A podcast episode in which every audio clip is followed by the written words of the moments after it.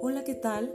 Soy Lucy Torres y en Mujer, no te des por vencida, quiero inspirarte con principios bíblicos para que puedas enfrentar cada desafío sabiendo que no estás sola. Bienvenidas al episodio número 3, Enfrentando las adversidades. Nadie está exento de atravesar por adversidades. Es chistoso que en los cuentos infantiles siempre hay un y vivieron felices para siempre. La vida no es un cuento de hadas. La vida es un cúmulo de experiencias. Es un camino en el que transitamos. Hay días lluviosos, días soleados. Hay temporadas donde vemos el camino pedregoso. Hay temporadas de abundancia. En el recorrido nos cansamos, nos agotamos, viene la aflicción. Fíjate lo que Jesús dijo. En el mundo tendrán aflicciones, pero confíen, yo he vencido al mundo. Jesucristo es la paz que tú yo necesitamos en la vida.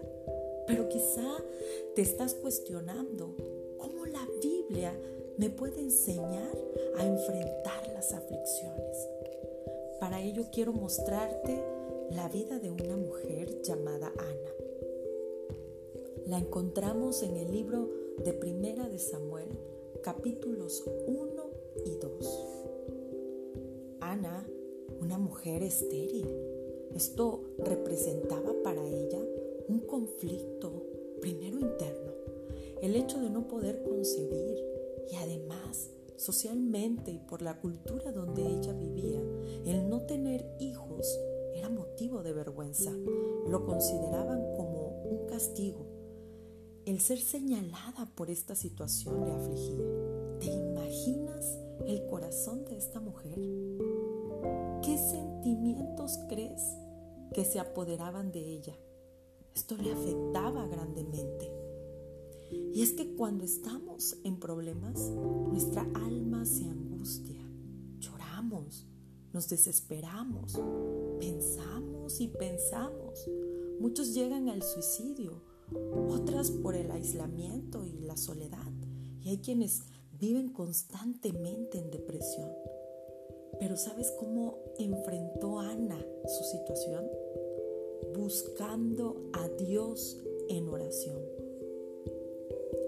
Oraba derramando su alma en la presencia de Dios, no con palabras vanas ni repeticiones, sino que la Biblia dice que con amargura de alma oró y lloró abundantemente por largo tiempo que hasta pensaron que estaba ebria.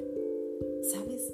Esta, esta porción bíblica mueve, mueve mi corazón porque a través de la experiencia de vida de esta mujer nos desafía a llevar una intimidad constante con Dios. Algo más que podemos destacar en Ana, que ella fue clara con Dios, le expresó su condición, se acercó a su presencia a platicarle. Dios ya sabía lo que estaba aconteciendo, porque Él sabe todas las cosas, pero ella fue y le contó su necesidad. Le mencionó que deseaba un hijo varón, fue específica. Además, encontramos humildad en su corazón. Reconoció que quien podía ayudarle era Dios. Le dijo así, si tú miraras mi aflicción, y derramó su alma. Grande fue su lamento en la presencia de Dios. Por último, toma nota de esto. Hizo pacto con Dios, porque dice en Primera de Samuel, capítulo 1, versículo 11, e hizo voto, Señor, si tú me concedes un hijo, yo lo voy a dedicar a ti. Como diciendo, le voy a enseñar tu camino, pero haz un milagro en mi vientre. Y Dios contestó el clamor de esa mujer y tuvo un hijo varón al que le puso por nombre Samuel. Y ella hizo tal como le prometió a Dios, de consagrarlo para él. ¿Te das cuenta? De Ana aprendemos como mujer, como esposa, como madre. Ahora, ¿cuál es el método que estás usando para enfrentar tus días difíciles? ¿Cómo estás enfrentando tus problemas? ¿Te sientas a llorar y te dejas vencer? ¿Culpas a los demás de tu situación? ¿O vives en amargura porque piensas que las cosas no están bien y no ves los resultados que quisieras?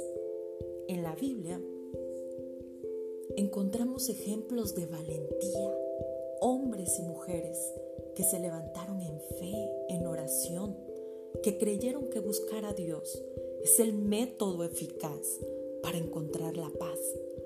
La respuesta de la oración de Ana fue su milagro.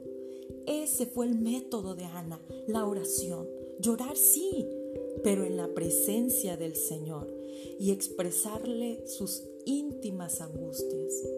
Una mujer que no se dejó dominar por el dolor ni la autocompasión. La oración, no cabe duda que abre la puerta de los cielos. La oración es el refugio del necesitado, es el alimento al alma del menesteroso. Una oración te puede acercar a Jesucristo. Una oración puede marcar el rumbo de tu camino. ¿Quieres orar? Cierra tus ojos. Padre, en el nombre de Jesús, hoy deseo sincerarme contigo. Mira mi aflicción. Ayúdame a enfrentar mi situación confiando en ti. Ayúdame a tener una relación contigo a través de la oración. Dame de tu paz.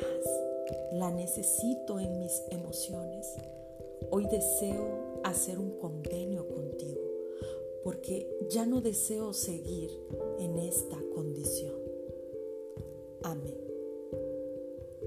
Si consideras que fue de bendición para ti este mensaje, comparte el enlace para bendecir a otras mujeres como tú.